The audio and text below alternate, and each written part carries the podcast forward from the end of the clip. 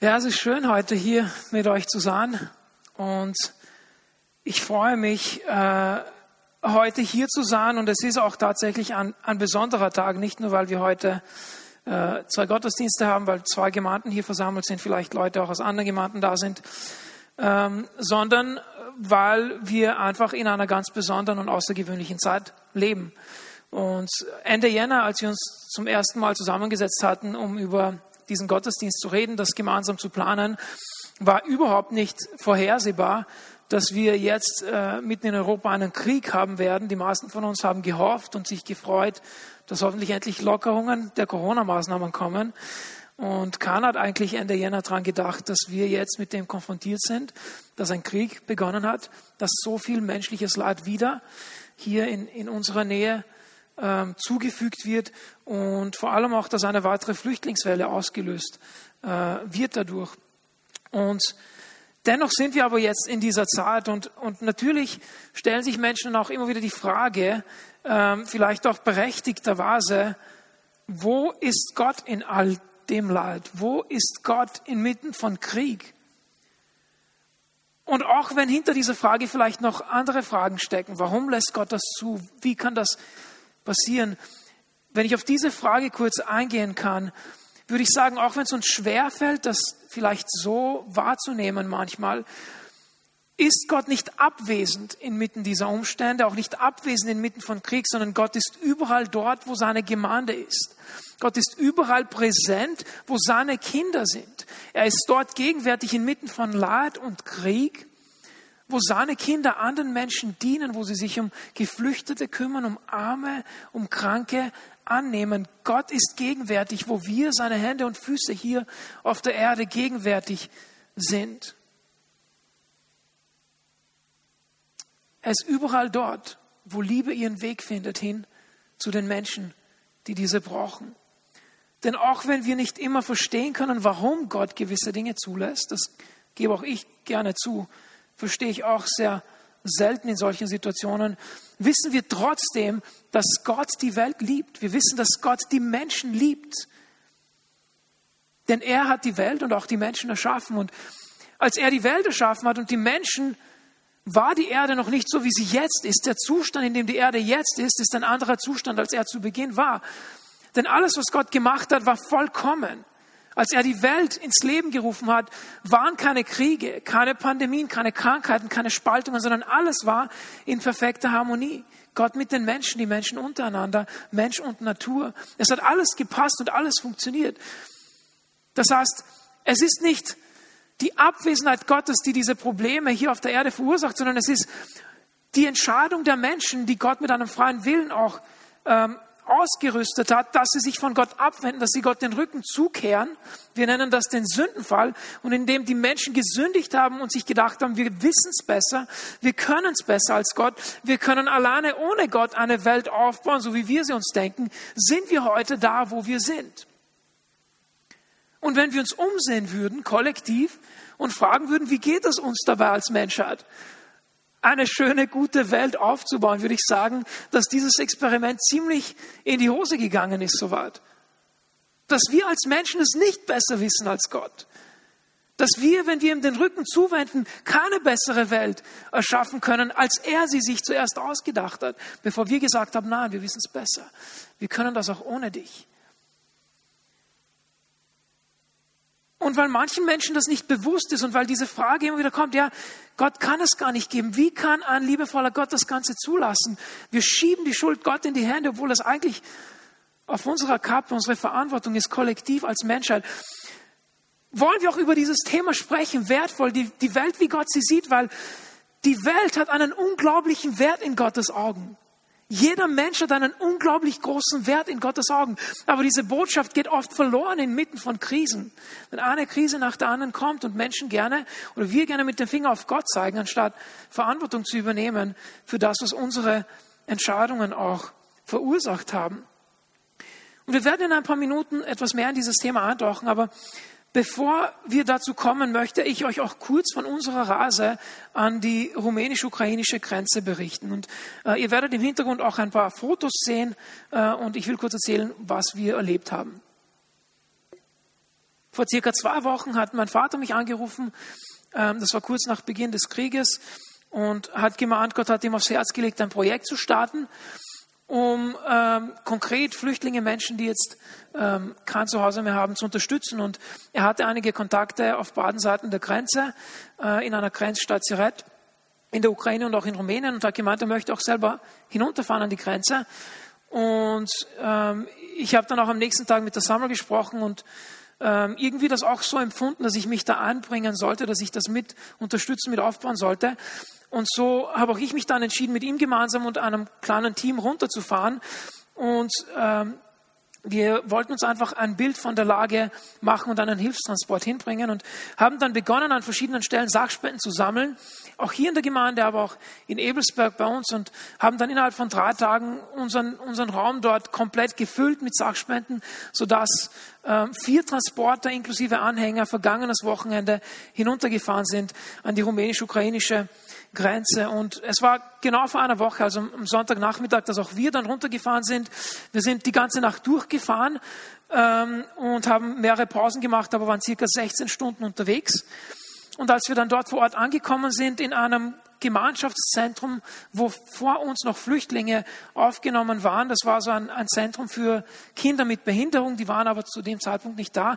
Dort sind wir angekommen, haben uns ausgeruht ein paar Stunden und sind nachher mit dem lokalen Pastor dort an die Grenze äh, gefahren, um uns dort eben selbst auch ein Bild zu machen. Und die erste Hürde, die wir hatten nach dieser langen Reise, war, dass wir überhaupt an die Grenze kommen.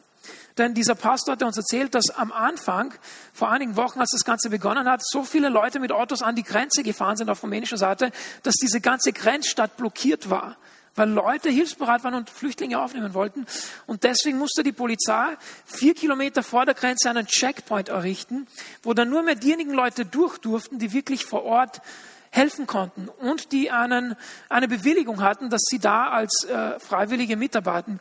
Und dieser Pastor hatte diese Bewilligung, aber er hat uns gesagt, auch mit Bewilligung ist es nicht garantiert, dass man zur Grenze kommt, weil die Situation sich ständig auch ändern kann. Und wir sind aber Gott sei Dank dann durchgekommen und haben circa einen halben Kilometer vor der Grenze ähm, das Auto abgestellt und sind dann zu Fuß weitergegangen. Und wie ihr auch sehen könnt, in, in einigen der Fotos waren links und rechts auf der Seite viele Autos geparkt.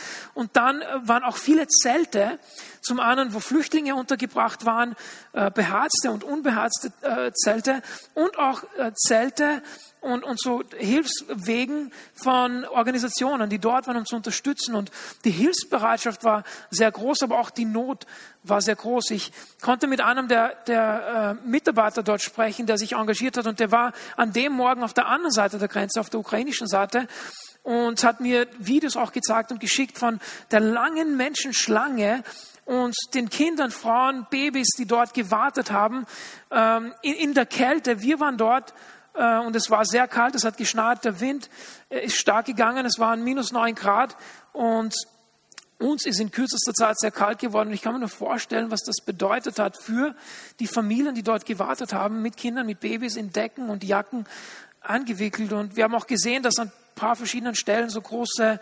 Metallcontainer äh, waren, wo einfach Feuer drin gemacht wurde, damit man sich ein bisschen aufwärmen kann. Äh, und da sind halt auch Leute drumherum gestanden ähm, am, am Grenzübergang. Wir waren circa anderthalb, zwei Stunden dort, weil wir auch ein Treffen vereinbart hatten mit einem ukrainischen Pastor.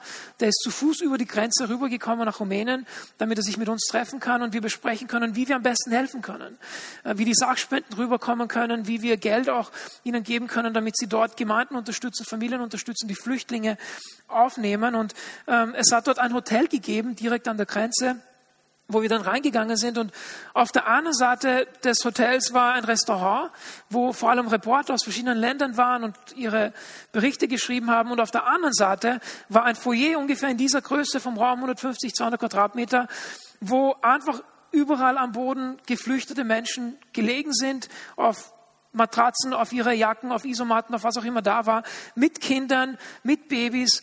Und ich habe davon keine Bilder gemacht, weil es einfach nicht angebracht war in der Situation. Aber das sind einfach Eindrücke, die wir mitgenommen haben. Das sind dann, da, dann nimmt man auch das mit und merkt das Leid und das, was Menschen durchmachen. Und wenn man dann mit Menschen spricht, wie auch wir das gemacht haben, auch mit Flüchtlingen, merkt man, wie traumatisiert sie sind, wie verwirrt sie sind, wie perspektivenlos sie zum Teil sind und wie verunsichert sie sind, weil sie einfach nicht wissen, wo sie hin sollen und was sie machen sollen. Und ähm, wir haben uns dann auf der anderen Seite des Hotels in diesem Restaurant hingesetzt und haben gemeinsam auch gegessen mit diesen beiden Pastoren und haben mit ihnen gesprochen, wie wir die Sachspenden am besten verteilen können und haben ihnen dann auch Geld mitgegeben, ähm, haben gemeinsam gebetet und dann diesen Pastor in die Ukraine wieder zurückgehen lassen. Und äh, wir haben uns dann wieder auf den Weg zurückgemacht, zu wo unsere Transporter waren. Einige der anderen Leute hatten schon einen Teil der Sachspenden abgeladen und wir haben dann den Rest noch gemeinsam fertig gemacht und sind dann zu der Familie gefahren, wo wir dann übernachtet haben, in einem größeren Raum auf Matratzen, alle, die mit uns gemeinsam unterwegs waren. Und am nächsten Morgen sind dann auch noch zwei Flüchtlingsfamilien eingetroffen. Bei dieser Familie, wo wir waren, ein Flüchtling war schon dort. Und wir haben dann sieben Flüchtlinge mitgenommen mit uns auf die Reise. Eine dieser Familien hatte ein eigenes Auto und eine andere Familie war in einem unserer Autos untergebracht. Und wir haben uns auf den Weg gemacht. Die, die Fahrt zurück war länger als die Fahrt hin. Für mich, bis ich nach Hause angekommen äh, war, waren es über 20 Stunden insgesamt. Wir sind um halb neun in der Früh losgefahren und ich bin dann um halb sechs in der Früh angekommen in Linz. Ähm, aber wir hatten auch eine, eine Überraschung an der Grenze, an der rumänisch-ukrainischen Grenze. Es war kurz um Mitternacht am Montagabend, äh, nein, am Dienstagabend. Rumänisch-ungarische Grenze, genau, danke. Und eines der Autos von dieser Flüchtlingsfamilie, da ist die Lichtmaschine kaputt geworden, die konnten nicht mehr weiterfahren. Und ähm, einer der, der Freunde, die mit uns unterwegs waren, war Mechaniker, der ist dann dort geblieben, hat übernachtet mit dieser Familie, hat am nächsten Morgen in Timisoara, dort wo eine, in der Nähe der Grenze, ähm, hat er die Ersatzteile zusammengesucht, hat das Auto repariert, die sind dann am nächsten Tag weitergefahren. Aber der Rest von uns ist an diesem Abend dann weitergefahren. Wir haben uns verabschiedet und mussten dort an diesem Grenzübergang von, der Rumänien in, von Rumänien nach Ungarn auch über eine Stunde warten, nicht weil so viele Autos da waren, sondern weil die Behörden auf äh, der ungarischen Seite äh, so lange gebraucht haben, damit sie das ansehen, dass wir diese ukrainischen Flüchtlinge mitnehmen nach Österreich und die Papiere durchgehen und so weiter. Und dann haben wir uns auf den Weg gemacht und sind weitergefahren. Und eine Familie, die im Auto dieses Mechanikers untergebracht war, hat dann bei der Grenze gewechselt ins Auto von meinem Vater. Und nachdem wir den Grenzübergang hinter uns hatten und sie sich etwas beruhigt hatten, haben sie auch begonnen, in ihrem gebrochenen Englisch meinem Vater ein paar Fragen zu stellen. Und konkret auch haben sie ihn gefragt, warum macht ihr das? Warum helft ihr uns? Und mein Vater hatte dann die Gelegenheit, einfach mit ihnen über das zu sprechen, was uns bewegt hat und was uns immer noch bewegt, hinunterzufahren, zu helfen, Menschen wieder zurückzunehmen. Und das, was unser Beweggrund ist als Kinder Gottes, ist die Liebe, die Gott uns gezeigt hat, die wir auch anderen Menschen zeigen möchten, weil wir davon überzeugt sind, dass in Notsituationen Liebe immer einen Weg findet. Auch dann, wenn es schwierig ist, auch dann, wenn es ein Opfer braucht, findet Liebe einen Weg.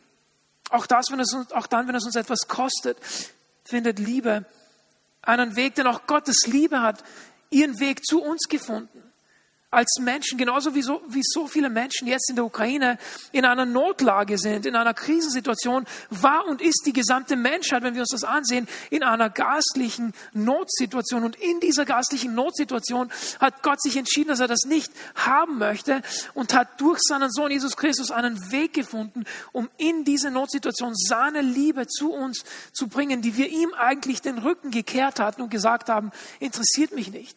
Wir können es besser, wir brauchen dich nicht.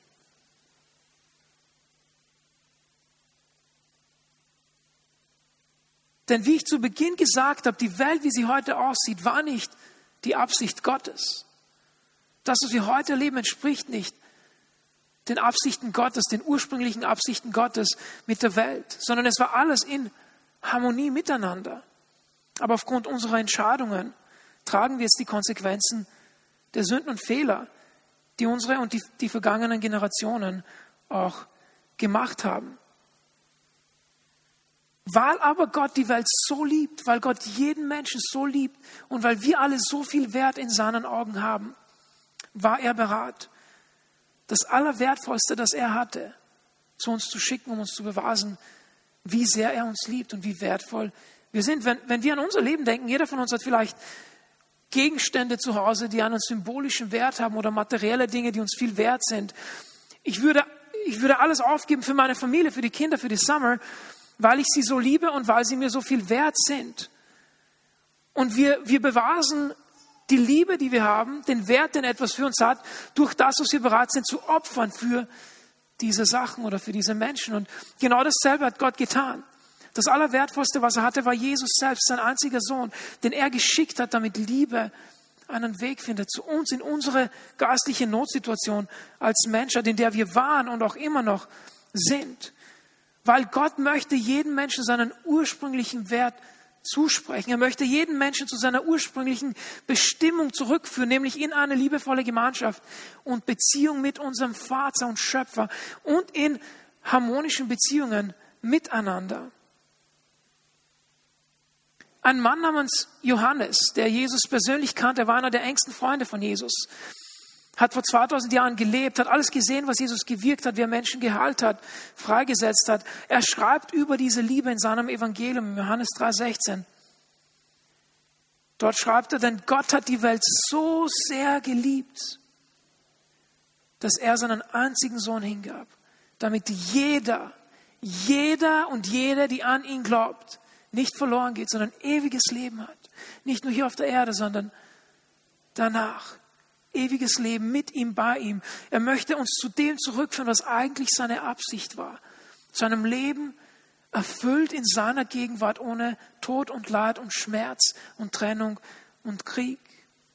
Durch Jesus Christus hat Gottes Liebe also zu einer verlorenen Menschheit einen Weg gefunden. Und diese Liebe war nicht nur ein Liebesbekenntnis, war ein Lippenbekenntnis, wo Gott gesagt hatte, viel Glück da unten, äh, ich liebe euch. Sondern er hat Jesus nicht nur geschickt, um hier zu leben, sondern er hat Jesus geschickt, damit er kollektiv die Sünde der Menschheit auf sich nimmt, damit er ans Kreuz geht und stirbt, sein Leben gibt für uns. Das ist das, was Gott bereit war zu geben, weil er uns so sehr liebt, weil wir ihm so viel wert sind. Und viele Menschen tun sich schwer mit dieser Vorstellung, wie kann es sein, dass ein liebevoller Gott seinen Sohn opfert? Das passt nicht zusammen. Liebe und dann seinem Sohn am Kreuz sterben zu lassen.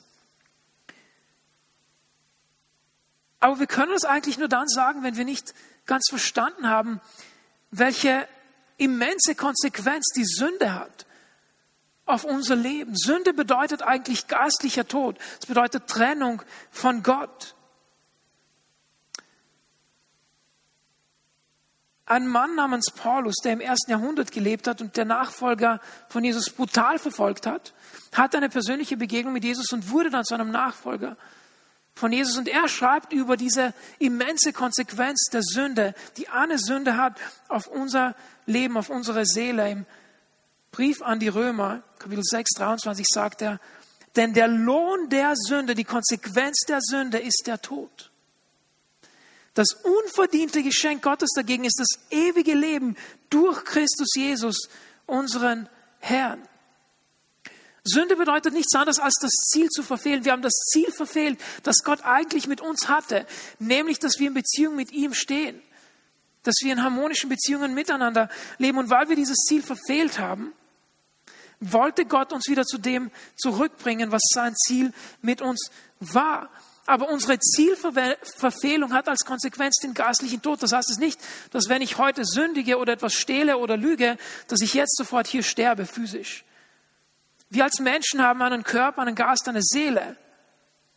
Und unsere Seele ist dadurch getrennt von Gott.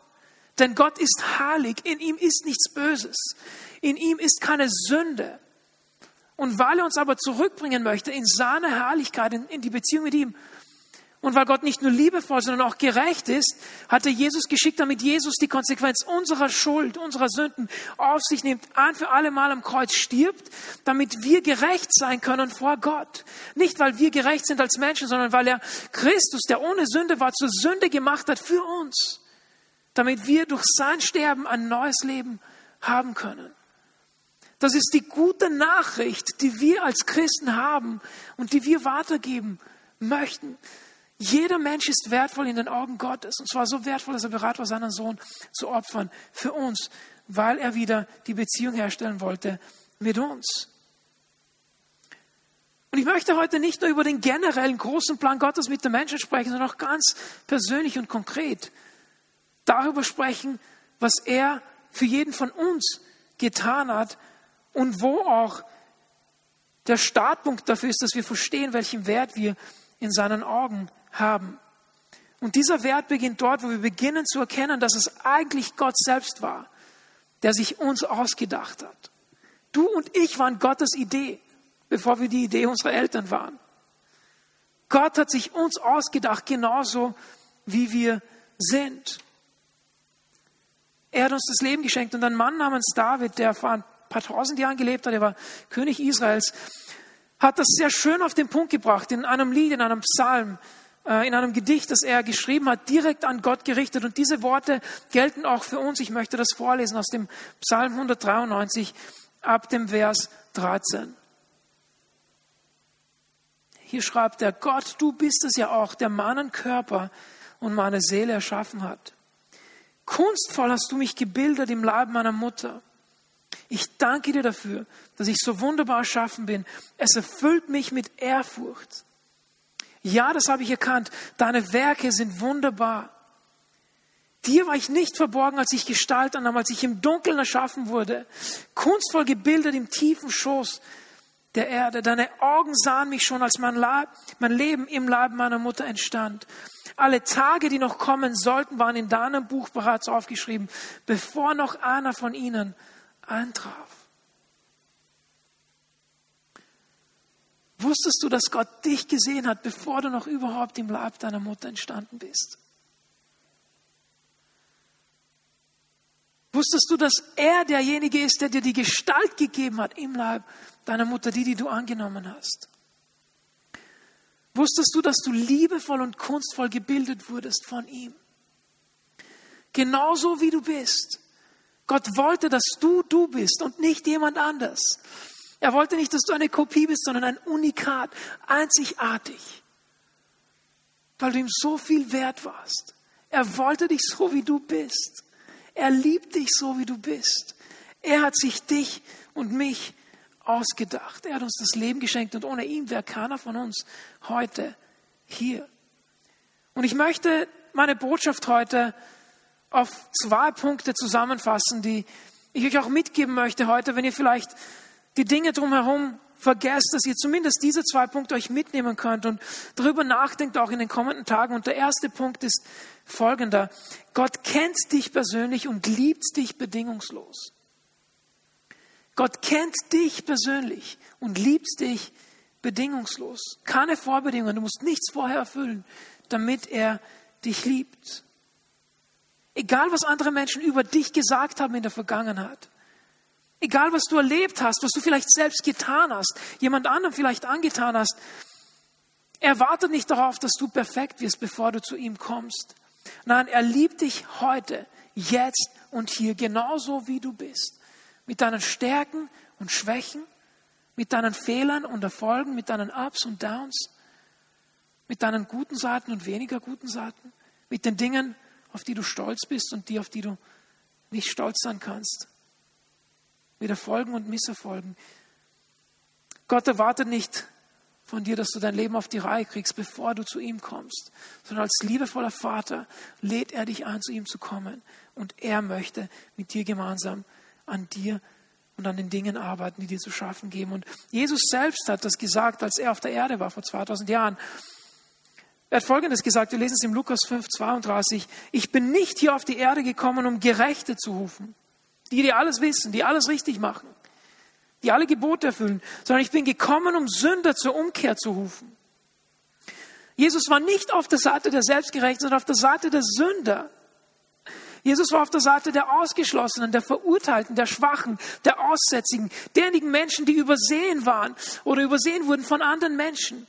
Und diesen Menschen sprach er ständig Wert zu, den Kranken, denen, für die die Gesellschaft keinen Cent mehr ausgegeben hätte. Er hat Menschen auch nicht verurteilt, auch die, die gesündigt haben, sondern er hat sie geliebt. Und zwar nicht erst, nachdem sie ihr Leben auf die Reihe gekriegt haben, sondern schon vorher. Gottes Liebe ist, ist nicht auf die Menschen beschränkt, die perfekt sind, was diese Menschen nicht gibt sondern Gott sei Dank gilt seine Liebe für uns alle, die wir im selben Boot sitzen und Sünder sind und ihn brauchen als Erlöser, als einzigen Weg hin zum Vater, zum ewigen Leben. Und das ist der große Beweis seiner Liebe.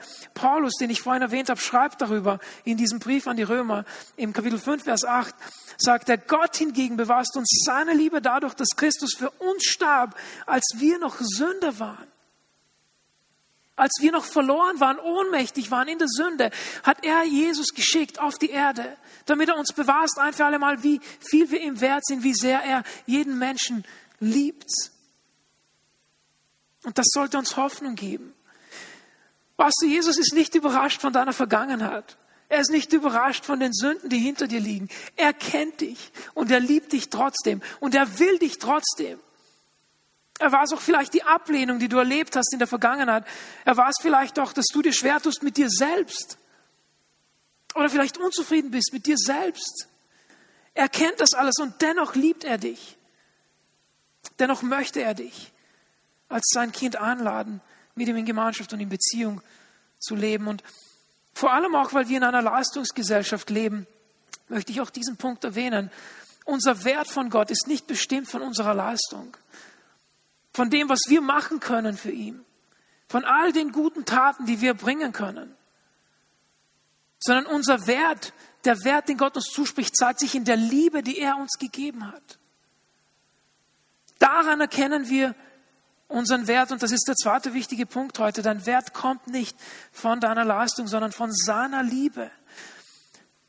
Die Welt misst den Wert von Menschen durch das, was sie produzieren können, das, was sie am Arbeitsmarkt wert sind. Und je produktiver jemand ist, je besser ausgebildet, je effektiver, desto mehr zahlt man die Person, desto schneller kann, kann man die Karriereleiter hinaufgehen. Aber es ist bei Gott nicht so, sondern wenn es um unsere Erlösung geht, um die Errettung unserer Seele, haben wir alle denselben Stellenwert vor Gott und denselben Wert, und zwar den Wert, den Jesus uns gezeigt hat am Kreuz, in dem er gestorben ist für uns. Das ist der Wert, den Gott uns allen zuspricht. Das ist nicht der Wert, den wir verdient hätten. Keiner von uns hätte das verdient. Und das ist auch nicht der Wert, den wir uns verdienen können hier auf der Erde durch alle guten Taten, die wir machen. Keine gute Tat, die du machst, kann die Sünden auslöschen, die du gemacht hast. Aber das Blut von Jesus kann es.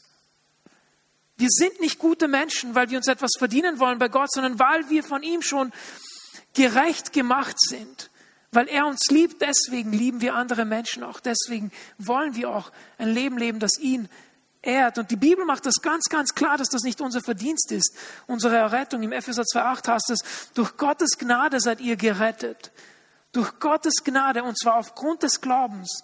Ihr verdankt eure Rettung also nicht euch selbst, nein, sie ist das Geschenk Gottes.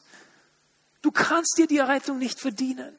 Der Preis war zu hoch, als dass irgendjemand für seine eigene Sünde bezahlen hätte können, außer mit dem eigenen Leben. Aber das wollte Gott nicht. Er wollte nicht, dass wir sterben, dass unsere Seele für immer getrennt ist von ihm, sondern er will uns ewiges Leben geben, so wie er das initial erdacht hatte für uns vor dem Sündenfall, vor unseren schlechten Entscheidungen, ihm den Rücken zuzukehren. Und meine guten Taten und deine guten Taten können uns nicht retten, aber der Glaube an Jesus kann. Nicht nur als historische Person, die existiert hat, sondern als persönlicher Erlöser, als Herr in unserem Leben.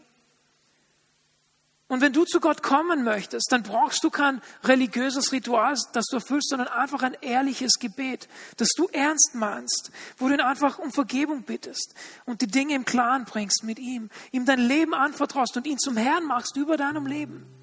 Und sagst, Jesus, herrsche du über meinem Leben, du warst es besser als ich, ich vertraue dir. Ich übergebe mich dir, denn mein Leben ist in besten Händen, wenn es in deinen Händen ist. Die Bibel sagt doch, dass Gott nicht möchte, dass irgendjemand verloren geht in dieser Welt. Das ist nicht Gottes Wunsch. Im 2. Petrus 8 heißt es, denn er möchte nicht, dass irgendjemand verloren geht, er möchte vielmehr, dass alle zu ihm umkehren. Und das ist auch Teil unserer Rolle als seine Kinder, dass durch uns seine Liebe einen Weg findet. In unser Umfeld, in unsere Familien, in unsere Arbeitsstellen. Gott möchte, dass kein Mensch verloren geht für die Ewigkeit, sondern ein ewiges Leben hat mit ihm. Und ich möchte das auch nochmal klar sagen, weil wir vielleicht manchmal konfus sind, für wen der Himmel eigentlich ist. Er ist nicht für Gerechte. Der Himmel ist für Sünder, die zum Papa zurückkehren und Vergebung empfangen für all das, was sie verbockt haben. Der Himmel ist nicht ein Ort, wo sich Gerechte high-pfeifen werden, weil sie so gut waren hier auf der Erde, sondern wo Sünder sich in die Arme nehmen werden, weil sie die Liebe ihres Erlösers empfangen haben. Der Himmel ist ein Ort für Menschen wie, wie mich und dich, die es nicht verdient haben, die es verbockt haben. Und diese Liebe will einen Weg finden in dein Herz heute und in die Herzen der Menschen die du kennst, die aber ihn nicht kennen.